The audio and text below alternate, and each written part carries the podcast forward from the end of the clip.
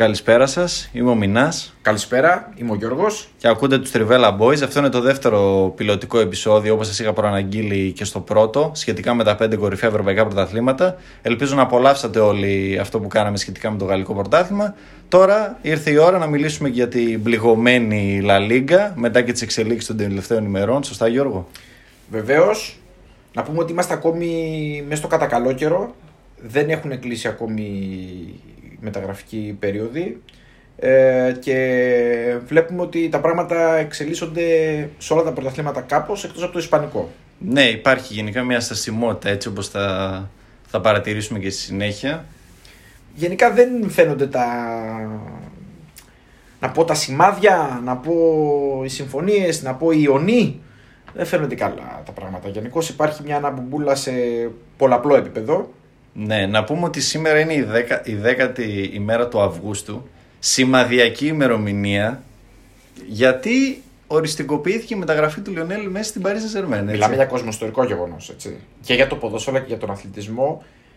Και δεν είναι τυχαίο ότι πριν που ελέγξαμε είναι πρώτο, πρώτη είδηση και σε πολιτικά sites είναι πρώτο θέμα παγκοσμίως, έτσι. Ναι, έτσι ακριβώς. Θυμάμαι χαρακτηριστικά που είδα το Twitch Paris όταν ε, ας πούμε ανακοίνωσε έτσι με ένα κλιπ 15 δευτερολέπτων μεταγραφή του Αργεντίνου Superstar και είχε ξέρω εγώ ε, γύρω στα 4 ε, εκατομμύρια προβολές κάτω από μια, σε κάτω από μία ώρα 250.000 like και πήρε παρή πόσα follow στο Instagram Γενικότερα.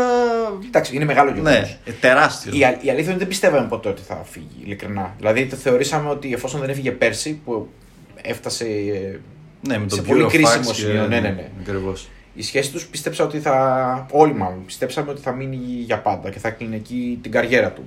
Ε, Όμως τα, τα γεγονότα έτρεξαν πολύ απότομα και ξεκινάμε από αυτό, διότι είναι κάτι πάρα πολύ σημαντικό πριν μιλήσουμε για την La Liga ναι, έτσι Ότι είχαμε τα προβλήματα με την Super League που προσπάθησε να γίνει μέσα στη, στη μέση της χρονιάς και τώρα βλέπουμε τα απόνερα αυτής της ιστορίας ε, με, τα, με τα γνωστά οικονομικά προβλήματα που έχουν όλες οι ισπανικές ομάδες εδώ και αρκετά χρόνια πρέπει να το πούμε ότι παλεύουν αρκετές ομάδες με, το, με διάφορα προβλήματα.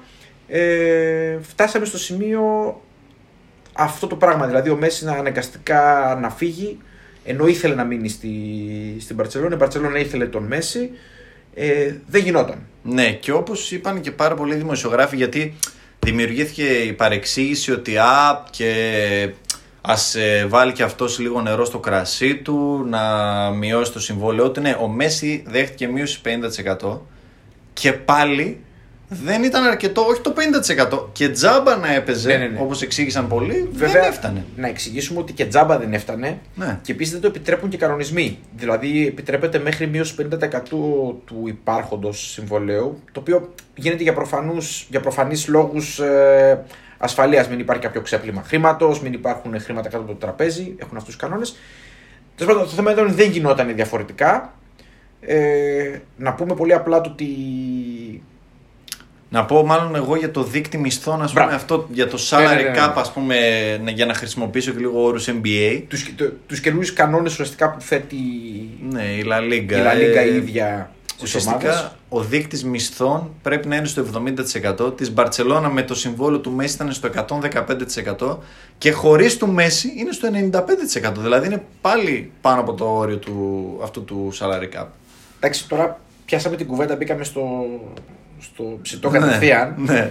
Να πούμε ότι γενικά η Μπαρσελόνα τα τελευταία αρκετά χρόνια είναι ένα όργιο κακοδιαχείρισης σε πολλαπλό επίπεδο. Δηλαδή, πέρα από την ιστορία αυτή, νομίζω ότι έχουν γίνει άσκοπες μεταγραφές.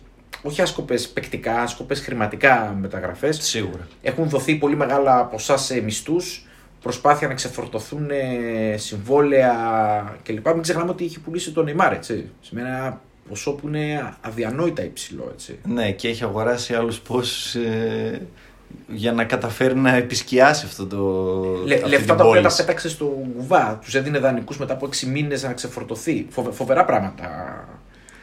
Τέλος πάντων, το θέμα μας είναι ότι η Μπαρσελόνα έφτασε σε αυτό το σημείο. Ε... Να πω εδώ εγώ ότι δεν Δηλαδή δι- έχει δημιουργηθεί μάλλον από πέρσι, από τη φυγή του. από φέτος μάλλον, από τη φυγή του Μπαρτομέου και ύστερα, ότι αυτό ξεκίνησε επί Μπαρτομέου. Το οποίο δεν ισχύει. Έχει ξεκινήσει εδώ και. Πιο πριν. Μία, από τα τέλη του Λαπόρτα Αέρα, Ναι, ναι, ναι. νομίζω τέλη του 11, αν δεν κάνω λάθος, συνεχίστηκε με, Σα- με Ροσέλ στην Προεδρία. Που ουσιαστικά αυτό είναι και ένα δείγμα το ότι σταμάτησε να βγάζει μασία παίχτες για την ε, πρώτη ομάδα ε, και προσπάθησαν ουσιαστικά να καλύψουν τρύπες που δημιουργούνταν στην ενδεκάδα, πίεζε και ο κόσμος και τέτοια, με μεταγραφές οι οποίες τελικά φάνηκαν άσκοπες. Δεν υπήρχε κανένα πλάνο και κανένα σχέδιο να ε, αξιοποιήσουν τους διάφορους παίκτες, οι οποίοι ήρθαν και παίκτε πολύ ταλαντούχοι. Έτσι, μην, ε, το, απλά δεν, η, η Μπαρσελόνα είχε το σύστημα ότι όλοι έπρεπε να κουμπώσουν στο δικό της σύστημα. Δεν είχε καμία ευελιξία στο πώς, πώς, σαν ομάδα να έχει τρόπο να απορροφάει παίκτες πολύ σημαντικούς. Ναι, και αυτό είναι νομίζω και ένα γενικότερο πρόβλημα του, του ισπανικού ποδοσφαίρου. Ότι βασίζεται πάνω σε ένα συγκεκριμένο στυλ, τουλάχιστον τα τελευταία χρόνια, όσο παρακολουθώ και εγώ. Ε, το στυλ του ότι αυτό που βλέπουμε δηλαδή, που είδαμε το peak του από την, ε, την Μπαρτσελώνα στα τέλη του, περασ, της περασμένης δεκαετίας. Ε, Επί Guardiola. Ναι, τεχνίτες ποδοσφαιριστές, α, άριστη τεχνική κατάρτιση. Πολύ Ε, κατοχή. Ναι, πολύ κατοχή. Short passing game, κοντινές πάσες. Αυτό πράγμα ναι, κατέληξε να είναι. να Κατάρα; είναι- ναι, Να το πω νομίζω έτσι. ναι. Γιατί αυτό απαιτεί να βγάζεις παίχτες που δουλεύουν πάνω σε αυτό το σύστημα. Οι Ισπανοί, να πούμε την αλήθεια, ότι παράγουν παίχτες. Μην, το, μην φάνουμε ότι τα καίμε όλα. Ή Δεν παράγουν προφανώς παίχτε σαν τον Τζάβι, σαν τον Ινιέστα που είχαν ε, παράξει νωρίτερα. Ε, και απλά οτιδήποτε φέρνουν οι ομάδες απ' έξω είναι πολύ συχνά hit or miss. Δηλαδή δεν ταιριάζουν με το σύστημα, φαίνονται πολύ κακοί παίχτες. Ναι, εντάξει, η Μπαρσελόνα είχε και πάρα πολλές άστοχες μεταγραφές του στυλ Αρντά Τουράν, Ντεμπελέ, Κουτίνιο, Γκριζ, ακόμα και του Γκρισμάν, έτσι. Ναι, ναι, ναι. Ε, πάρα πολλά λεφτά και σε συμβόλαια και, σε... και στις ομάδες που δόθηκαν και όλα αυτά έφεραν αυτή την τρύπα. Και όταν δεν παράγεις και η Μασία έχει σταματήσει να παράγει γιατί τα λεφτά ε, αντί να πηγαίνουν στη Μασία πηγαίνουν στις ε, επενδύσεις σε αυτούς τους ποδοσφαιριστές από το εξωτερικό ε, Θα το βρεις είναι μπροστά σου λογικό, κάποια στιγμή. ακριβώς, Αυτό. ναι. αυτό συνέβη λοιπόν τώρα. Ε, να πούμε ότι πριν ξεκινήσουμε να πούμε κάποια πράγματα για τη Λα Λίγκα, να πούμε ότι συνολικά είναι μεγάλο πλήγμα η αποχώρηση του Μέση για όλα τα κλαμπς πέρα από την Παρσελόνα που φυσικά τρώει το μεγαλύτερο πλήγμα και για τις, υπο- δηλαδή είναι σαν να χάνει ένα, ένα brand ένα brand name το οποίο ήταν ε, δεν είναι συγκρίσιμο μόνο με με μεγέθη superstar τύπου LeBron James. Είναι τέτοια κατηγορία. Δεν μπορούμε Ναι. να συζητήσουμε ας πούμε, ότι έφυγε ένας καλός παίκτης. Δεν είναι αυτό το στάτου. Και δεν είναι μόνο ότι ε, φύγει ο Μέση, εντάξει, είναι ο κορυφαίος όλων. Ε, κατά πολλούς τουλάχιστον, εντάξει, εσείς είμαστε και λίγο. Εντάξει, σίγουρα είναι από τους κορυφαίους των Αλλά εποχών, σίγουρα. Δεν έχει φύγει μόνο ο Μέση. Έχει φύγει ο Κριστιανό, έφυγε φέτος ο Μπράβο. Ράμος, ο Βαράν. Είναι πα- πάρα πολλά τα παραδείγματα. Ωραία, να ξεκινήσουμε λίγο από Ναι. τα βασικά. Να που δούμε λέγαμε τι πριν. έχουμε. Λοιπόν, καταρχήν να πούμε δύο-τρία πράγματα ιστορικά για την ε, La Liga. Ε, πολύ γρήγορα θα τα περάσουμε λίγο να έχουμε μια εικόνα. Να πούμε ότι είναι ένα ιστορικό πρωτάθλημα είναι από το 1929. 20 ομάδες παίρνουν μέρος. Τρεις υποβιβάζονται, τρεις προβιβάζονται από τη δεύτερη κατηγορία. Έχουν ένα σύστημα playoff στην ε, β' κατηγορία για τον 3 έως 6, όπως είναι Ναι. στο αγγλικό, το αγγλικού τύπου σύστημα. Σωστά. Ε, να πούμε ότι δεν έχουν κατακτήσει πολλές ομάδες το πρωτάθλημα και γενικώ είναι ένα πρωτάθλημα το οποίο δεν έχει τα τελευταία 30 χρόνια έχει λίγες εκπλήξεις. Παλιότερα έχει πιο πολλές. Παρ' όλα αυτά, πολυνίκη του θεσμού είναι η Real Madrid με 34 κατακτήσεις, η Barcelona με 26, η Ατλέτικο Μαδρίτης με 11, στη συνέχεια είναι Athletic Bilbao με 8, παλιά βέβαια, η Βαλένθια με 6, Real Sociedad 2 και από ένα πρωτάθλημα Λακορούνια, Σεβίλη και Μπέτης. Το είχα προλάβει το πρωτάθλημα της Λακορούνια. Ναι, αυτό α, το είχα στο μυαλό μου όταν είπες ότι δεν γίνονται τόσες εκπλήξεις. Ήταν μεγάλη έκπληξη τότε. Ναι. Ήταν. Γιατί του, ήταν και πολύ καλές οι. Πέρα από τη, δηλαδή, τη Λακορούνια ήταν πολύ καλές ομάδες και η Βαλένθια. Εξαιρετική ομάδα η Βαλένθια. Και η Real. Η Barcelona ήταν λίγο πιο προβληματική. Είχε πολλούς παίκτες οι οποίοι δεν ήταν καλά οργανωμένοι σαν ομάδα. Είχε πολύ καλές μονάδες, αλλά δεν ήταν Ναι. ομαδικοί. Τα τελευταία 10 χρόνια βέβαια έχουμε 5 κατακτήσεις από την Barcelona, 3 από τη Real και 2 από την Ατλέτικο, η οποία πήκε σφίνα στις δύο, στις δύο υπερδυνάμεις του ισπανικού ποδοσφαίρου. Ε, φέτος έπεσαν η Ουέσκα, η Βαγιαδολίδη και η Μπαρ και ανέβηκαν οι Εσπανιόλ που ήταν ε, μεγάλη απώλεια 100%. πέρσι και ήταν πολύ άδικο που είχε πέσει. Θα πούμε ήταν πάρα πολύ καλή ομάδα. Ναι, συμφωνώ. Ήταν λίγο οι Συμφωνώ. συγκυρίες οι οποίες την έριξαν. Η Μαγιόρκα που ήταν η αμέσως επόμενη ομάδα που θα έπρεπε να ανέβει και αυτή. Αυτές οι ομάδες, να, να, να καταλάβετε, ανέβηκαν ψηλό εύκολα από την. ε, Ναι, ναι, δεύτερη πολύ εθνική. άνετα. Πολύ Είχαν, άνετα. που- είχαν υλικό για, αλφ- για πριμέρα, για πρώτη Και κατηγορία όταν, εύκολα. ε, και όταν έπεσαν μου είχαν κάνει εντύπωση γιατί έλεγα ότι δεν είναι για να πέσουν αυτές οι ομάδες. Ναι, Ε, κρίμα. ναι. Ε, και ανέβηκε η Ράγιο Βαγεκάνο που ήταν μια μικρή έκπληξη γιατί μπήκε τελευταία στιγμή στα play-off ως έκτη Ναι, και στη σωστά. συνέχεια ανοίξει. Αλλά να πούμε ότι γενικά οι, οι διαφορές των ομάδων στη Segunda Division είναι αρκετά μικρές. Πολύ μικρές. Μπορεί να ανοίξει και συγκυριακά από την άποψη Ναι. ότι είναι ε, δύο παιχνίδια και άλλο ένα νομίζω Ναι, ναι. ο τελικός είναι διπλά. Δεν θυμάμαι τώρα Και ακριβώς, επίσης να αλλά- πούμε ότι δεν έχουν αγγλικό σύστημα. Ναι. Που ανεβαίνεις και πρημοδοτείσαι με πολύ μεγάλα χρήματα. Άμα ανέβεις, παραμένεις ένα μικρό κλαμπ και πρέπει να επιβιώσεις με τους γίγαντες που σε περιμένουν Σωστά. ε, επάνω. Δηλαδή δεν σημαίνει και τίποτα το, το να ανέβεις. Ε, να πούμε επίσης ότι υπήρξαν ε, πολύ λίγες αλλαγές προπονητών. Αυτό το παρατήρησα κι εγώ. Νομίζω η μοναδική στο top 7 ήταν του Αντσελότη. Ναι. Αν δεν κάνω λάθος. Ναι, ναι, ναι. Που ήταν ουσιαστικά μια αμοιβαία αποχώρηση του Ζιντάν. Δεν μπορούμε να πούμε ότι τα βρήκε με την Ρεάλ, γιατί προφανώς αυτά που ζήτησε δεν θα μπορούσαν να γίνουν. Το κατάλαβε και ο ίδιος και η Ρεάλ δεν μπορούσε να τον καλύψει. Έφυγε, είναι καλή επιλογή ο Αντσελότη για μένα, δεν ξέρω για σένα. Συμφώνω, εντάξει, ξέρει και την ομάδα και είναι ένας άνθρωπος που νομίζω μπορεί να, Διαχειριστεί. να διαχειριστεί αυτή την Αυτή είναι η λέξη κατάσταση. κλειδί, νομίζω. Ναι, σωστά. Το είπες πολύ ωραία, το έδεσες πολύ ωραία. Να διαχειριστεί αυτή την κατάσταση στην οποία βρίσκεται η Ρεάλ αυτή τη στιγμή. Είναι, ε, βουλιάζουν μαζί, να το πω έτσι, και η Μπαρσελόνα και η Ρεάλ. Και, το Ισπανικό ναι. πρωτάθλημα συνολικά μαζί τους. Νομίζω η μοναδική που επιβιώνει είναι η Ατλέτικο. Ναι, Έτσι. ναι, ναι, ναι. Που έχει και ένα δικό της στυλ, πολύ διαφορετικό από, τη, από την υπόλοιπη, από, από το κλασικό ισπανικό στυλ ποδοσφαίρου. Ναι, σωστά. Ε, Παρ' όλα αυτά, λίγες αλλαγές προπονητών με τη σημαντικότερη εκτό από αυτήν που ανέφερες ε, τον Αντσελότη να αναλαμβάνει στη θέση του Ζιντάν. Του Μπορδαλάς. Ναι. Αγαπημένος Μπορδάλα. Εντάξει, όποιοι ακολουθούν τη σελίδα ξέρουν. Κα, Ε, καταρχήν πολύ καλός προπονητής. Πέρα από αυτό, έκανε και εξαιρετική δουλειά στη Χετάφε. Να πούμε. Αυτό δηλαδή θα το έλεγα. άμεσο, το άμεσο. Οι άμεσε του επιτυχίε ήταν ε, στη Χετάφε ήταν πολύ. την- Την πήγε πολύ ψηλά. Έκανε πράγματα που δεν έπιασε περίμεναν. Το, το, όχι απλά έπιασε τα βάνη, το ξεπέρασε στη, στο προάστιο της Μαδρίτης. Δεν είναι και κανένας χθεσινός προπονητή. Έχει, έχει μεγάλη πορεία στους Ναι. ναι. πάγκους των Ισπανικών ομάδων. Πάει όμως σε ένα πάγκο λίγο προβληματικό, Κακή, ε. στη, ναι, στη Βαλένθια. Κακή, κακή περίοδος. Κακή περίοδος. Το είχα γράψει και πέρσι το καλοκαίρι όταν είχε αναλάβει ο Χάβι Γκράθια και είχα πει ότι είναι πάρα πάρα πολύ δύσκολο το έργο του με την ιδιοκτησία. Η Βαλένθια εδώ και τα τελευταία μάλλον χρόνια αναγκάζεται να, πουλεί, να πουλάει συνεχώς και ναι, είναι σε πτωτική πορεία και αυτή.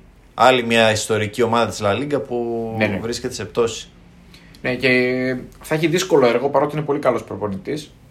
Ε, αυτά ήταν τα βασικά στοιχεία που ήθελα να, να πω ως, ως βασική αρχή. Για να, ναι, για να καταλάβει κάποιος σε τι φάση βρίσκεται η Λα Λίγκα, να πω εδώ ότι έχει σπαταλήσει, έχουν σπαταλήσει οι ομάδες της λιγότερα χρήματα από τις γαλλικές. Για να το συνδέσω και λίγο με το προηγούμενο επεισόδιο. Έχουν σπαταλήσει αυτό το καλοκαίρι 125 εκατομμύρια. Ε, τα οποία είναι ψίχουλα. Αν σκεφτεί κανείς ότι η Ατλέτικο μόνο έχει δώσει 35 για τον Ντεπόλ. Που είναι και η μεταγραφή του καλοκαιριού τουλάχιστον εν χρήματι, με χρήματα δηλαδή. Εντάξει και ποιοτικά. Και εγώ νομίζω ότι. ότι Εντάξει, έκανε Ε, τρομερές χρονιές. Νομίζω ότι οι άλλες δύο συγκρίσιμες μεταγραφές είναι του Αλάμπα και του Ντεπάη. Που δεν Σωστά. είχαν χρήματα. Ναι, που ήταν ελεύθεροι. Για να καταλάβει ο κόσμος λίγο γιατί επίπεδο μιλάμε στο μεταγραφικό κομμάτι. Η δεύτερη πιο ακριβή μεταγραφή είναι ο Φόιθ. Που απέκτησε η Villarreal, τον είχε πέρσι δανεικό και τον απέκτησε κανονικά με μεταγραφή από την ε, Tottenham. Υποχρεωτική οψιόν. Ναι, με, είχε Γενικά, πολλά από τα χρήματα που αναφέρεις είναι από υποχρεωτικές οψιόν, από συμφωνίες που έχουν γίνει από το προηγούμενο καλοκαίρι. Αχα. Το οποίο δείχνει ότι το πρόβλημα υπήρχε ήδη από το προηγούμενο καλοκαίρι. Υπάρχει πολλά χρόνια βέβαια, αλλά φαινόταν ε, για το προηγούμενο καλοκαίρι και ότι ουσιαστικά αυτά είναι αναγκαστικά χρήματα που δώσαν. Πιστεύω ότι πολλά από αυτά τα λεφτά, αν είχαν την επιλογή, οι ομάδες δεν θα τα δίνανε καν. Και δεν είναι ότι ε, τα δίνουν δηλαδή και σε δόσεις πάρα πολλά. Ναι, ναι. Σπάνε Σπαστά, δηλαδή σπαστά. Ε, τα 15 εκατομμύρια π.χ. η Villarreal δεν ξέρω αν το έχει κάνει, αλλά μπορεί να τα, έχει δώσει και σε, να τα δώσει σε βάθος τετραετίας. Ναι, ναι. Η Villarreal να πούμε ότι κινήθηκε στο, στο παζάρι γιατί πήρε και τον Μπουλαγέ Ντιά, ένα εξαιρετικό Να σεντερφόρ. πούμε ότι από τη παίζει Real. Champions League η Ναι. Villarreal μέσω του Europa League. Σωστά. Την κατάκτηση. Ναι, ναι, ναι. Έχει και το Super Cup αύριο με, τη, με την Chelsea. Ωραίο μάτς. Ναι. Εντάξει, η Villarreal αναγκαστικά ενισχύθηκε γιατί βγήκε όπως είπες μέσα στο Europa League στους ε, ομίλους της Champions League και πρέπει να σταθεί σε δύο και τρεις διοργανώσεις αν υπολογίσουμε και το, το Copa del Rey. Άρα βλέποντας τις μεταγραφές, ποια σου φαίνεται μέχρι στιγμής η πιο καλή; Ε, του Ντεπόλ. Από τις μεγάλες ομάδες ε, του Ντεπόλ σίγουρα. Είναι του Emerson καλή μεταγραφή που έκανε η Ναι. Μπαρσελόνα. Τον οποίο τον είχε, τον έδωσε στην Πέτης, τον πούλησε στην Πέτης και, ε, και είχε βάλει buyback clause. Ε, οψιόν. Ρήτρα επαναγοράς. Ναι, ρήτρα επαναγοράς το έθεσε πολύ ωραία. 9 εκατομμύριων θα δώσει το βάθος στο δεξιμπάκ, αλλά είναι έξυπνη κίνηση μέχρι εκεί. Δηλαδή, οκ, του Ντεπάι ξέρεις τι παίρνεις. Εγώ- Δεν είναι και ο superstar. Εγώ δεν είμαι, εγώ, εγώ δεν είμαι τρελός φαν του Ντεπάη. Ε, δεν λέω ότι δεν είναι καλός παίκτης, προφανώς δεν είμαι τρελός. Αλλά θέλω να πω ότι δεν είναι αυτός ο παίκτης που θα αλλάξει το στάτου της Μπαρσελονή. Αυτό που ίσως να περιμένουν από αυτόν. Γιατί είναι και αυτό ένα θέμα. Τι περιμένουν από τον Ντεπάη. Δεν ξέρω γενικά ποια είναι τα expectations στη Βαρκελόνη μετά τη φύγη του Μέση. Εγώ νομίζω ότι θα είναι χαμηλότερα. Μπορεί να δουλέψει και θετικά αυτό. Η άποψή σου για τον προπονητή Κούμαν. Σε ευνηδίασα. Ναι. Δεν, δεν είναι ότι με εφημδιάσει, είναι ότι είναι λίγο. Δεν ξέρω. Πέρσι σε κάποια παιχνίδια, ειδικά στην αρχή της σεζόν, με έχει απογοητεύσει πάρα πολύ. Θυμάμαι στο κλασικό που είχε τηθεί η Μπαρσελόνα τη Ρεάλ στο Καμπνού. Ε, τραβούσα τα μαλλιά μου. Λέω δεν γίνεται να τα κάνει 7 εγκλήματα. Είχε αφήσει την ομάδα χωρίς χαφ. Δεν, δεν είναι η καλύτερη. Απλά όπως είχα γράψει και όλα στο, στο facebook στη σελίδα, είναι ότι είναι ένας άνθρωπος που ξέρει Το κλαμπ; κλαμπ. Ήταν μέλος της ομάδας που πήρε το, το Champions League και υπάρχει μια κάποια έτσι ανοχή, να το πω. Ναι, κάπως καλά το θέτεις. Καλά το Ναι. θέτεις. Υπάρχει κάποια ανοχή προς το πρόσωπό του και ξέρουν και στη Βαρκελόνη ότι αυτός είναι που θα μας βγάλει ίσως ε, Είναι μια κάπως τις αναγκαστική χρονιές. λύση, ναι, ας πούμε. σε αυτή τη μεταβατική περίοδο. Εμένα ο αστερίσκος μου με τον Κούμαν είναι ο χαρακτήρας του, όχι τόσο το. Ναι. τα, τα προπονητικά του, οι προπονητικές του ικανότητες και οι προπονητικές του αποφάσεις. Είναι ικανός να τεινάξει στον αέρα εύκολα μια ομάδα. Εντάξει, στη Βαρκελόνη δεν νομίζω θα το κάνει αυτό, διότι ξέρει που βρίσκεται και ξέρει πολύ καλά το ότι τα πράγματα είναι δύσκολα. Ε, μπορεί και να λειτουργήσει θετικά το ότι θα έχουν πολύ χαμηλές προσδοκίες. Το θέμα είναι ότι αν υπάρχει το υλικό για να πάει τόσο καλά η, Βαρ... η Μπαρσελόνα. ναι. Εγώ ένα πράγμα θέλω από τον Κούμαν να το πω, ε, να μην κάψει τον Πέδρη. Εντάξει, είναι. Δεν ξέρω πώς θα γίνει Ήτανε- αυτό. Ήταν αποκάλυψη στο Euro, έτσι, ο Πέντρη. Να πούμε ότι άμα δεν δει κάποιος την ηλικία του, τρίβει τα μάτια του. Δεν μπορεί να πιστέψει ότι είναι. Ε, ναι, Στην ο ηλικία. Πέδρη πέρσι τέτοιο καιρό ε, τον είχε πάρει η Μπαρσελόνα τη Λας Πάλμας. Δεν είναι ούτε αυτός προϊόν της Μασία, να το πούμε και αυτό έτσι, για να μην μπερδεύεται και ο κόσμος. Ο μοναδικός που έχει κάνει έτσι το κλικ και είναι από τη Μασία είναι ο Άνσου Φάτι, ο οποίος είχε σοβαρό τραυματισμό. Δυστυχώς επανέρχεται σιγά σιγά, αλλά θέλει και χρόνο. Ο Εντάξει, είναι πολύ μικρός Ναι. ο Φάτι. Έτσι, και ο πάρα Φάτι. πολύ μικρός. Είναι σ- αυτοί οι δύο οι πυλώνες, ας πούμε, στους πάνω στους οποίους πρέπει να χτιστεί Στη η νέα Μπαρτσελόνα. Μπαρσελόνα.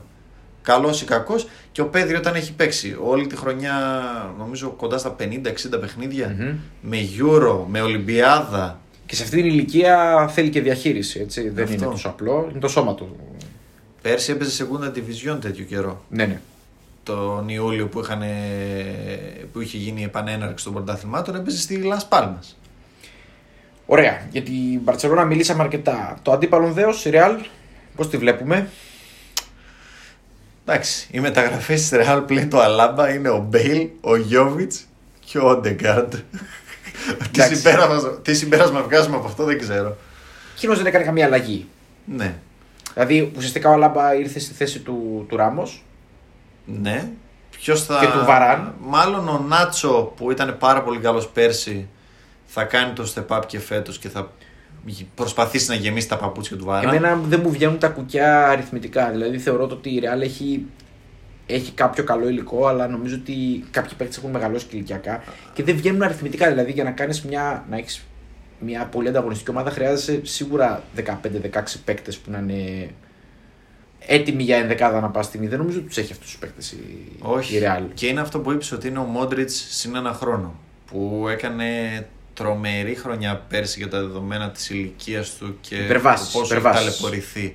Είναι ο Κρό. Δηλαδή το κέντρο της είναι γυρασμένο, συν έχει έναν ακόμα χρόνο στην πλάτη. Ναι, ναι. Δεν έχει αξιόπιστο goal scorer πίσω του Μπενζεμά. ναι, ναι. Πολύ βασικό, γιατί ούτε ο Ροντρίγκο έχει κάνει το step up, ούτε ο Vinicius ναι. όσον αφορά το σκοράρισμα. Δηλαδή στηρίχθηκε πάρα πολύ η Real εκεί. Με τον Ίσκο δεν ξέρω τι θα γίνει. Χρόνιο ερώτημα εδώ και 2-3 χρόνια νομίζω. Εντάξει, δεν ξέρω. Δεν... Η Real αντιθέτως με την Barcelona νομίζω ότι είναι μια ομάδα που αξιοποιεί τους παίκτες. Δηλαδή πιστεύω ότι όσοι παίκτες αξίζουν να παίξουν, παίζουν στην, στην ε, Real. Ναι. Ε, Στη Βαρκελόνη απλά πολύ συχνά δεν κουμπώνουν στο, στο σύστημα. Στη Real σπάνια πιστεύω ότι παίκτη μπορεί να, έχει αδικ- να έχουν αδικηθεί κατά διαστήματα παίκτες να παίζαν άλλες θέσεις τους, αλλά δεν νομίζω ότι έχουν αδικηθεί τόσο πολύ. Δηλαδή βλέπεις ένα παίκτη και καταλαβαίνεις την ποιότητά του. Ε, θα αντέξει μαραθώνιο La Liga, πιστεύεις η Real;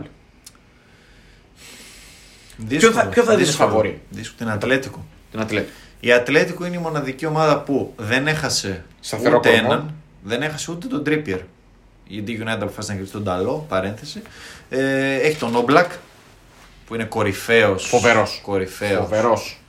Ε, και παίρνει και το Ράφα Μύρ τώρα σήμερα διάβαζα από την Wolves που έκανε πέρσι πάρα πολύ καλή χρονιά στη, στη La Liga με την Ουέσκα. Ναι, πήρε και τον Ντεπόλ.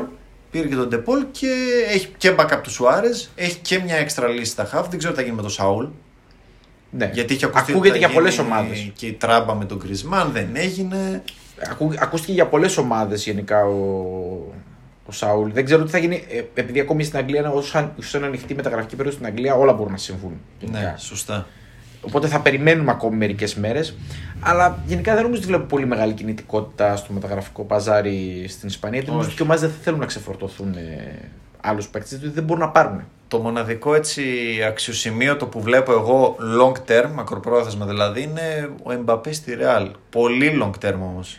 Δηλαδή Ναι. από του χρόνου και βλέπουμε. Εγώ περίμενα να γίνει από αυτό το καλοκαίρι, αλλά τα οικονομικά δεδομένα δεν νομίζω ότι το, ότι το επιτρέπουν. Ναι. Να πούμε και εδώ για τη Real ότι έχει ξεσπάσει πόλεμος για ακόμη μια φορά μεταξύ της Real και του Τεμπάς, του πρόεδρου της Ισπανικής Ομοσπονδίας. Ε, η Real δεν θέλει. Τη...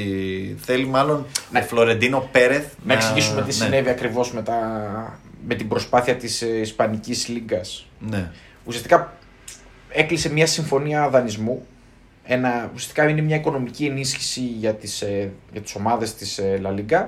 Απλά μπήκε, ένα- μπαίνει ένας όρος πολύ σημαντικός, ότι οι ομάδες που θα ενισχυθούν από αυτό, την, ε, από αυτό το οικονομικό έμβασμα, ας πούμε, θα πρέπει να παραμείνουν 50 χρόνια να συμμετάσχουν στη La Liga και να μην πάνε σε άλλη λίγα.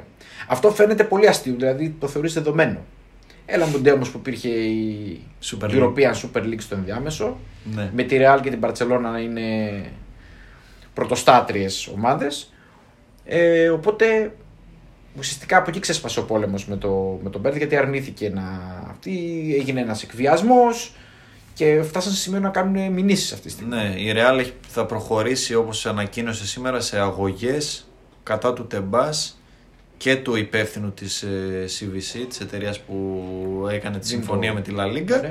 Ναι. Ε, και η Real θα κάνει, όπως δήλωσε, όπως ανακοίνωσε μάλλον, τις απαραίτητες ενέργειες για να ακυρωθεί αυτή η συμφωνία και να μπορέσει δηλαδή έτσι να απελευθερωθεί, να ανοίξει ο δρόμος για την European Super League. Το όνειρο του Πέρεθ. Ναι. Δεν ξέρω. Δεν... Εγώ, εγώ προσωπικά, πολύ προσωπικά δηλαδή, δεν έχω να πω κάτι. Θεωρώ ότι πολλά χρόνια κάνουν τα χατήρια στη Real και στην Barcelona. Βέβαια, είδα το εντυπωσιακό στατιστικό ότι η Real έχει μηνύσει 51 φορές στη La Liga και έχει κερδίσει κάτω από 10 δικαστήρια. Ναι, γενικά... Δεν ξέρω τι θα γίνει με αυτό, αλλά Δεν- πρέπει να δεν- το αναφέρω.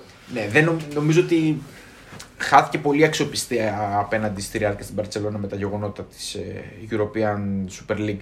Θέλω να πω ότι συμμετείχαν κι άλλοι, αλλά με κάποιον τρόπο οι αγγλικές ομάδες ιδιαίτερα κατάφεραν και επανέφεραν το, το στάτους τους, κατάφεραν να ζήτησαν συγγνώμη από τους φιλάθλους τους, κάπως επανήλθε. η- Φυσικά είναι όλα business, δηλαδή ότι όλα μπορούν να επανέλθουν στο τραπέζι και όλοι αυτοί να ξανασυμμετέχουν στη Super League. Αυτό που χάθηκε όμως από τη Real και την Barcelona είναι πάρα πολύ σημαντικό, ότι η πίστη του κόσμου. Ότι Ναι. χάσανε ε, το στάτους αυτής της μεγάλης ομάδας που λες πω, πω αυτή η ομάδα για το καλό του ποδοσφαίρου. Εντάξει, ξέρουμε ότι δεν είναι, Εντάξει, είναι. Το, δεν θα τους μάθουμε και τώρα, Ναι. βέβαια. Ήταν πάντα έτσι, απλά το επισκίαζαν και οι επιτυχίες τους ίσως. Απλά νομίζω ότι ήταν ένα καλό μάθημα η όλη ιστορία, γιατί οι εκβιασμοί τους πλέον δεν πέρασαν. Και αυ- μάλλον δεν πέρασαν επειδή έφτασε ο κόμπος στο χτένι και πλέον οι μάτσε έχουν τε- τεράστιο πρόβλημα. Προσπαθούσαν πολύ καιρό να το κρύψουν κάτω από το χαλάκι, νομίζω. Ναι, πόσο όμως ακόμα. Φε- Έφτασε σε σημείο να χάνει η Μπαρσελόνα το Μέση. Ναι, Και η Real τους δικούς της Superstar. ναι. Ε, έπιασε πάτο νομίζω το πρόβλημα. Α δούμε. Δηλαδή, εντάξει, θα δούμε του χρόνου. Να ρωτήσω εγώ κάτι άλλο τώρα. Η La Liga πού κατατάσσεται μεταξύ των πέντε κορυφαίων πρωταθλημάτων; Εγώ έχω εύκολη την απάντηση. Είμαι πολύ... Το έχω φιλοσοφήσει. Για μένα είναι πέμπτη. Πέμπτη. Εγώ το μετράω πάντοτε με ένα τυχαίο μάτς. Αν μου πεις ότι θα κάτσω να δω ένα τυχαίο μάτς, δεν θα δω ποτέ τυχαίο μάτς στη La Liga. Θεωρώ ότι δεν θα μου προσφέρει το αντίστοιχο θέαμα που θα περιμένω από ένα ποδοσφαιρικό μάτς. Και συμβαίνει καιρό τώρα νομίζω. Ναι. Δηλαδή, εγώ θυμάμαι παλιότερα, έβλεπα ματς της La Liga και ήταν πολύ καλά. Νομίζω ότι υπήρξε το peak, έφτασε στο σημείο να πραγματικά να συναγωνίζεται και να ανταγωνίζεται την Premier League στο, στο peak της. Συμφωνώ. Διάβασα ότι έχει πέσει το revenue 17% της La Liga. Ε, παρά το γεγονός ότι, γιατί θε- ήθελα και να το αναφέρω αυτό, το έχω στα notes μου, ότι η La Liga έχει αναπτυχθεί στα εξωγηπεδικά, να το θέσω έτσι, με 8D κάμερες, με Dolby ήχο. Δηλαδή βλέπεις μια Πολύ ωραία μετάδοση και είναι όμορφη στο μάτι. Και μετά βλέπεις το χορτάρι, το... Την το- ουσία του την πράγματος. ουσία και είναι λίγο βαρετή. Δεν ξέρω, Για λίγο μένα πολύ άγνωστη. βαρετή. Πάρα πολύ. Και Να το πω επίση, έτσι πιο- εγώ το αυτό που με εντυπωσιάζει, αρνητικά με εντυπωσιάζει, είναι η ταχύτητα. Ναι. Είναι αρκετά χαμηλή η ταχύτητα του, του αθλήματος στην Ισπανία. Slow paced. Πάρα πολύ. Ε, η Ιταλία είναι σαφώς πιο γρήγορη. Που Ναι. για κάποιους που έχουν μια εικόνα, μια αντίληψη ακόμη λίγο παροχημένη ότι το παιχνίδι είναι αργό στην Ιταλία. Δεν Νομίζω το πιο κοντινό πάντως στην Premier League σε pace είναι η Bundesliga. Σίγουρα.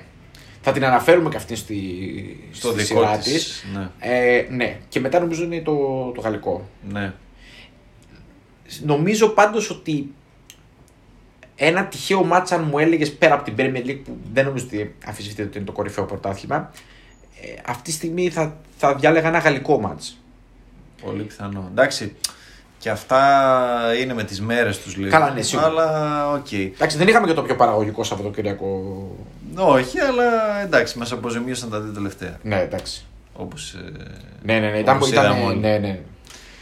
Κάτι άλλο τώρα, για να κλείσω και τη δεύτερη ερώτηση που έχω στο μυαλό μου. Παρακαλώ. Γιατί οι ισπανικές ομάδες κατάφεραν να παίρνουν τα ευρωπαϊκά την τελευταία, από το 8-9 και ύστερα, παρότι ναι, φτάσανε στο peak τους εκεί στα τέλη της περασμένης δεκαετίας, αρχές της, της, ε, της, μάλλον στα τέλη της προπερασμένης και στις αρχές της περασμένης. Τι, γιατί συνεχίζουν όμως να είναι επιτυχημένες παρότι έχει πάρει την κατιούσα το, το πρωτάθλημα. Εγώ νομίζω ότι έχουν, είναι θέμα και κεκτημένης ταχύτητας. Ναι. Δηλαδή είχαν, είχαν πολύ ισχυρούς κορμούς. Είχαν τεράστια παραγωγή παιχτών. Ε, νομίζω ότι οι βάσεις των ομάδων τους ήταν πάρα πολύ ισχυρές. Το σύστημά τους δούλευε, λειτουργούσε, ήταν αποτελεσματικό, ήταν παραγωγικό. Και όσο λειτουργούσε σε καλό βαθμό, ήταν αποτελεσματικό. Νομίζω ότι αυτή τη στιγμή είναι η κλασική μηχανή που έχει αρχίσει λίγο να ρετάρει Ναι, κατάλαβα πώς το θέλει θέτεις. λίγο χρόνο ακόμη για να δεις το που καταλήγει. Όπως επίσης και το ανάποδο. Δηλαδή, τώρα αν τα φτιάξουν όλα και όλα γίνουν καλύτερα, θα αργήσουν πάλι να έρθουν οι επιτυχίες. Θέλει λίγο χρόνο να το δεις το αποτέλεσμα. Δηλαδή, η Villarreal πέρσι, Ναι. η Villarreal φαινόταν ότι είναι μια πολύ τίμια ομάδα. Παρόλο ότι η περσινή χρονιά ήταν πολύ ιδιαίτερη. Στα knockout match, εντάξει, δεν εντυπωσίασε, ας πούμε. Δηλαδή, Όχι. έφτασε στα μολοχτά έφτασε στο τελικό. Ξέρετε τι ήθελε όμως. Έχει και τον Έμερι που Ε, Είναι αυτό ότι έχουν και προπονητές που ξέρουν και τις ομάδες Ναι, ναι, και ναι. ξέρουν το πώς πρέπει να παίξουν οι ομάδες. Ναι, ναι, συμφωνώ, συμφωνώ. Έτσι δεν είναι. Δηλαδή συμφωνώ. είχαν, έχουν το know-how, να το πω έτσι πλέον. Ναι. Το έχουν αποκτήσει μάλλον το know-how και παίζουν και με αυτό Ιδιαίτερα και με την εμπειρία. το, το Europa League ήταν, είναι η διοργάνωσή τους. Δηλαδή πάντοτε υπάρχει. Ξέρουν επίσης να στοχεύσουν εκεί. Ξέρουν ότι δεν μπορούν να χτυπήσουν το. Δεν μπορούν να χτυπήσουν τις θέσεις στο. τε- Από τις τέσσερις θέσεις που βγάζουν το Champions League, οι τρεις είναι σχεδόν καπαρωμένες. Ναι. Δηλαδή η Real Barcelona δεν βγαίνουν ποτέ. Συνήθως είναι η Ατλέτικο, εκτός αν γίνει κάτι πολύ στραβό. Υπάρχει μια θέση. Δεν μπορούν να βασιστούν ότι θα χτυπήσουν αυτή τη θέση. Οπότε λένε ότι το Europa League μπορεί και για αυτούς να είναι πιο εύκολος στόχος το να πάνε στο Champions League. Οπότε ρίχνουν πάρα πολύ βάρος. Σε, σε εκείνη την περίοδο τη χρονική, ιδιαίτερα που οι αγγλικές ομάδες δεν δίνουν βάρος στο, στο Σωστά. Europa League, οι, οι γερμανικές δεν φτάνουν τόσο μακριά συνήθως. Όχι. Έχουν αποτύχει νωρίτερα διότι είναι ομάδες οι οποίες παίζουν πιο χαλαρά. Οι παίζουν καλές χωρίς οι σύστημα. γερμανικές μπαίνουν στους 16 του Champions League και ίσως αποκλείονται εκεί, δεν έχουν καν πρόσβαση Ναι, στην ναι. Ευρώπη. Οπότε υπάρχουν πάντα μία-δύο Ισπανικές που χτυπάνε το Europa League Ναι, μέχρι να, τέλου. να το θέσω εγώ αλλιώς. Οι, οι Ισπανικές δεύτερης ταχύτητας είναι πολύ καλύτερες από τις αντίστοιχες ε, γερμανικές, γαλλικές, ακόμα και τις Ιταλικές που ήταν ε, σε ύφεση στο πρωτάθλημα την περασμένη Και επιπλέον δεκαετία. στοχεύουν κιόλας στο Europa League. Το Ναι. βλέπουν σαν πολύ σημαντικό στόχο. Το να έχεις πάρει 8 από τα 12 τελευταία, σαν Ισπανική ομάδα, η Ατλέτικο, η Σεβίλη και η Villarreal, είναι τεράστιο επιδεύμα. Ναι. Κακά τα ψέματα. Συμφωνώ. Νομίζω ότι το βλέπουν πολύ διαφορετικά. Εγώ κοιτάω λίγο παραπέρα όμως και βλέπω ότι. Εγώ είδα και πέρσι, ας πούμε, στο Europa League τη Γρανάδα. Ναι. Ήταν μια ομάδα. Οκ. Δεν, δηλαδή ήταν μια ομάδα στην οποία δεν, δεν ήταν για να πάει πολύ μακριά. Ναι, αυτό δεν είναι όμως και αυτές είναι τρίτης ταχύτητας, θα τις χαρακτήριζα. Ναι, αλλά, συμβαίνει, αλλά τυχαίνει πολύ συχνά να παίρνουν μέρος στην Ευρώπη. Ναι, όντως. Γιατί κάνουν μια καλή χρονιά όπως έκανε η Χετάφη Ναι, του ναι, ναι. Μπορδαλά, η Μπέτης Η του Μπέτη. Πελεγκρίνη. Ε, τώρα Ναι. για να πάμε και λίγο στις ε, εκτός πεντάδας ομάδες της La Liga, μην τις αφήσουμε και αυτές παραπονεμένες. Τι βλέπεις ε, φέτος; Εγώ, εγώ έκανα την πρόβλεψη, πιστεύω πάρα πολύ καλά ότι θα πάει η Εσπανιόλ. η Ισπανιόλ, ναι. η νεοφώτη της Ισπανιόλ. Ναι, πιστεύω ότι είχε υλικό πολύ καλό. Πιστεύω ότι κράτησε τον κορμό και θα έχει μια, μια πολύ θέληση να πάει καλά. Για να, σαν κακή παρένθεση σε Γκούντα Division. Είναι και φανέλα. Καλά, ναι, βέβαια. Είναι φανέλα. Βέβαια, βέβαια. Είναι παραδοσιακή Δύναμη. Εσύ; Ναι. Εγώ βλέπω Σασούνα πάρα πολύ. Ναι. Ε, Πολύ ωραία ομάδα επίσης. Ωραία ομάδα, καλές, καλή μεταγραφή. του Ωραία στο Βολodymyr. μάτι, ευχάριστη. Ευχάριστη ομάδα, με φανατικό κοινό γιατί έχω βρεθεί προ δεκαετία σε Βαλένθια, ο Σασούνα, στο Μεστάγια. Ο χαμός. Είχα την τιμή να δω Βίγια, Χωακίν, Σίλβα, Νυχτερίδες εκεί Σολτάδο κλπ. Και, λοιπά και να είναι το πέταλο του Σασούνα και να επισκιάζει ο κόσμος το, τους, ε, Έχουν πολύ φανατικό κοινό. τον κόσμο της Βαλένθια. Τρομερό. Ναι. Στην Παμπλώνα δεν περνάς. Και γήπεδο κλουβί. Βεβαίως, βεβαίως. γήπεδο κλουβί. Ε, από εκεί και ύστερα είναι οι κλασικές, είναι η Σοσιαδάδη Μπιλμπάο, η Μπέτης που τις περιμένουμε να πλασαριστούν εκεί στο 6, 7, 5, Εκεί στη μέση της βαθμολογίας και πάνω. ναι, 5 με 8 ας πούμε θα τις τοποθετούν. Αυτό είναι στο Ισπανικό, δε, η οχτάδα συνήθως είναι packed, πώς το λένε. Είναι Ναι, ναι, ναι, είναι, κλεισμένη. ναι, ναι. είναι αντιθέτως από το γαλλικό που γίνεται ένα χάος πολύ συχνά. Ναι, αυτό. Δηλαδή ξέρεις ότι η- θα είναι οι τρεις, η Σεβίλη ή η Villarreal στην τέταρτη και στην πέμπτη θέση και από εκεί και ύστερα η Σοσιαδάδ. Ε, κάπως έτσι εκεί. Είναι λίγο προ- προβλέψιμο. Να το Ισχύει. πω έτσι. Αλλάζουν λίγο μία-δύο θέσεις πάνω κάτω, δεν ε, ξεφεύγουν από αυτό. Ναι. Ομάδα απογοήτευση θέλω να μου πεις. Αίσθηση, διέστηση. Δύσκολο, δύσκολο. Εγώ θα πω Βαλένθια. Είναι, Και η, πα- είναι η normal ε, πρόβλεψη να το πω έτσι. Ότι ναι, Εμένα με απογοητεύει. σω να την έχω στο μυαλό μου πολύ ψηλά, ίσως να φταίει και αυτό. μόνος στον Μπορδαλάς πιστεύω. Ναι, είναι πολύ καλός προγραμματή όντως, αλλά πιστεύω ότι είναι το τοξικό το περιβάλλον. Είναι πολύ toxic. Είναι πολύ toxic. Δηλαδή είναι στο, στο, πραγματικά στο προχώρητο το, το πόσο τοξικό περιβάλλον είναι. Και δεν ξέρω πώς γυρνάει. Και είναι κρίμα γιατί σου λέω έχω Με μια... λεφτά γυρνάει. Έχω μια ιδιαίτερη σχέση έτσι, με τη Βαλένθια. Στα νιάτα που έπαιζα και μπάλα που παίξει και σε τουρνουά. Όπως σου είπα και πριν στο μάτς Θέλω να τη δω να πάει καλά. Και δεν το βλέπω. Δεν ξέρω. Προσωπικά οι υπόλοιπες με αφήνουν λίγο αδιάφορο ή προς τα κάτω. Ναι, έχει πολλές Οι ομάδες. bottom 10. Έχει πολλές ομάδες που σε αφήνουν αδιάφορο και σε αφήνουν αδιάφορο γιατί είτε τις δεις είτε δεν τις δεις, δεν έχει και πολύ μεγάλη διαφορά. Ναι, δεν σου κάνουν και το κλικ. Λοιπόν, πάμε γιατί μας πέρασε. Βλέπω το. Πήραμε παραμάζωμα το χρόνο. Εντάξει, είχαμε, είχαμε σημαντικό θέμα να πούμε βέβαια για το Μέση και την κατάσταση στη Λα Λίγκα. Θέλω να μου πεις ποιους παίχτες να παρακολουθήσουμε. Ε, ναι. Δύσκολη επιλογή και αυτή. Γιατί δεν είναι, δεν είναι σαν τα άλλα πρωταθλήματα. Δηλαδή στη Γαλλία ακούς συνέχεια. Ταλέντα, ταλέντα, ταλέντα. ταλέντα. Στην Ιταλία σιγά σιγά ακούς. Στη Γερμανία ακούς. ε, Πήγε και πολύ καλά η εθνική τους, θα τα πούμε και στο επόμενο pod. Εδώ εγώ έχω σημειώσει κάποια ονόματα που μου είχαν κάνει και εντύπωση πέρσι, Μμμ. όπως ο Γκέρεμι Πίνο τη Villarreal, Μμμ. πάρα πολύ καλός 18 χρονών, εξτρέμ ε, τρίπλα, καλό έλεγχο της μπάλας, κλασικός Ισπανός winger, είχε 7 γκολ μία assist. Ε, Πολύ καλά νούμερα, έτσι. Ναι, Για την ηλικία του για και 18 είμαστε. ετών και σε μια ομάδα που είναι σε ανταγωνιστικό επίπεδο. Κάρλες Αλενιά μου αρέσει πάρα πολύ γιατί είναι σχολή Μασία, Τίκι Τάκα. Πήγε καλά με τον Πορταλά, τον αγόρασε η Χετάφε. Είναι στο, είναι στο κόλπο πάντοτε από μικρός. Ναι, Είναι δηλαδή είναι παίχτη που πάντα. φε- Είναι, φα- είναι πολύ φαντεζή. Είναι Ισχύει. ωραίος, είναι πολύ ευχάριστο στο μάτι. Είναι χαφ που ξέρει μπάλα και μου αρέσουν εμένα αυτά τα χαφ όπως και ο Μοντσού της Ρανάδα που τον πήρε και αυτόν από την Μπαρσελόνα. Μμμ. Ε, αυτή Τον είναι, Πέντρι είπαμε αυτή φυσικά. είναι μαζί. Εντάξει, ναι, είναι η προφανής Προφανείς επιλογή. Τώρα από έτσι λίγο πιο άγνωστους, έχω τον Χάβι Γκαλάν της Θέλτα. Ναι. Τον απέξε από την Ουέσκα 4 εκατομμύρια, έκανε εξαιρετική σεζόν πέρσι. Πλάγιο Ναι, ναι, μπακ. ναι. Και ένα ακόμα πλάγιο μπακ, τον ε, Σαντιάγκο Αραθμέντια, τον οποίο τον απέκτησε η Κάντιθ από την ε, Σέρο Πορτένιο, την Παραγουάη. Ε, Ο διαβάζω... Μινάς εδώ μας δίνει ψαγμένες προτάσεις. Διαβάζω διθυράμβους για αυτόν τον παίχτη από έτσι, οι δήμονες της Λατινικής Αμερικής. Δεν τον έχω παρακολουθήσει. Παραγωγανό. Έχω την αίσθηση ότι είναι Παραγουανός, παραγωγός. οκ. ναι. 23 ετών. Ε, για να έπαιζε αριστερό εκεί μπακ. λογικά. Ναι. Αριστερό μπακ. Οκ. Και, αυτός.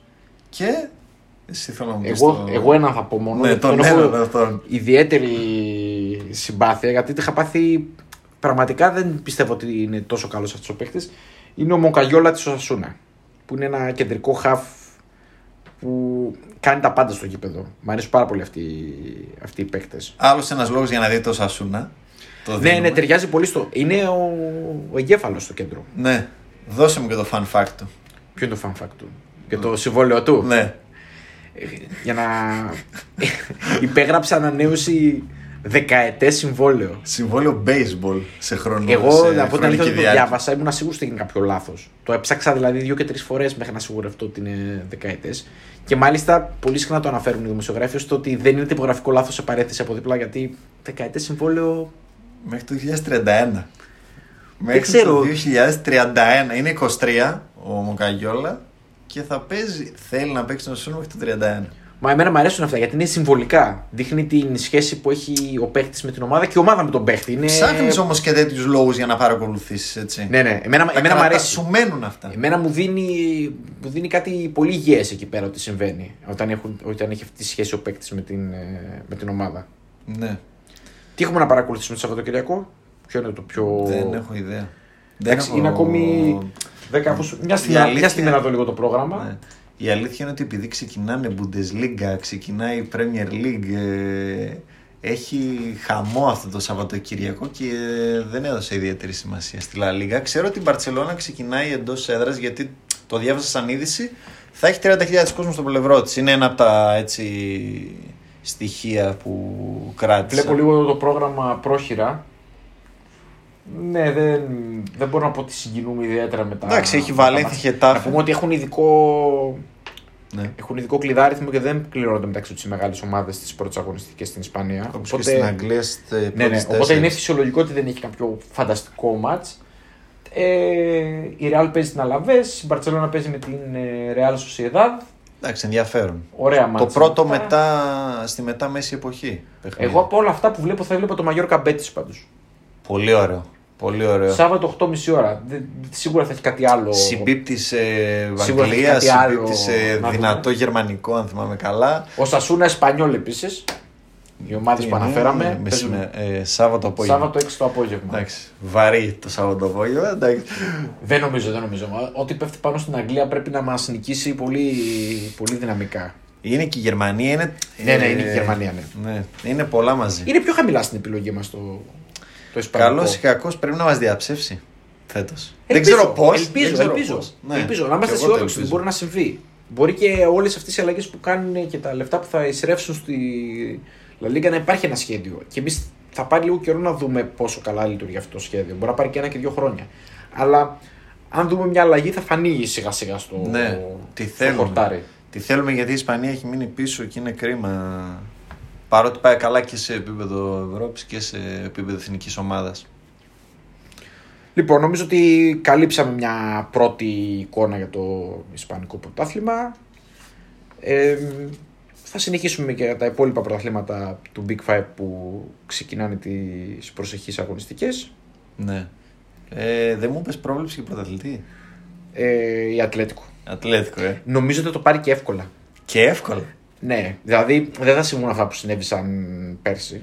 Που Ναι. πήγε να αυτοκτονήσει. Νομίζω ότι θα το πάρει εύκολα. Για υποβασμό δεν θα πω γιατί δεν θέλω να μπαίνω σε τέτοια τρυπάκια. Όχι, όχι. Και επίσης είναι πολύ. Είναι πι- βαρύ. Και επίσης είναι πολύ πιθανό να. Εγώ φοβάμαι ότι μπορεί να υπάρχει ομάδα που θα καταρρεύσει οικονομικά. Συμβαίνει αυτό στην Ισπανία. Ναι. Δηλαδή μπορεί να χάσουμε κανένα δύο ομάδες στην πορεία οικονομικά. Θα το παρατήσουμε. Μακάρι εντελώς. όχι. Μα, μακάρι να υποφεληθούν από τη συμφωνία, Συμφωνία. που θα γίνει. Αυτά. Λοιπόν, στο επανειδή για το επόμενο podcast ήμουν ο Γιώργος. Ο Μινάς, ευχαριστούμε για την ακρόαση. Να είστε καλά.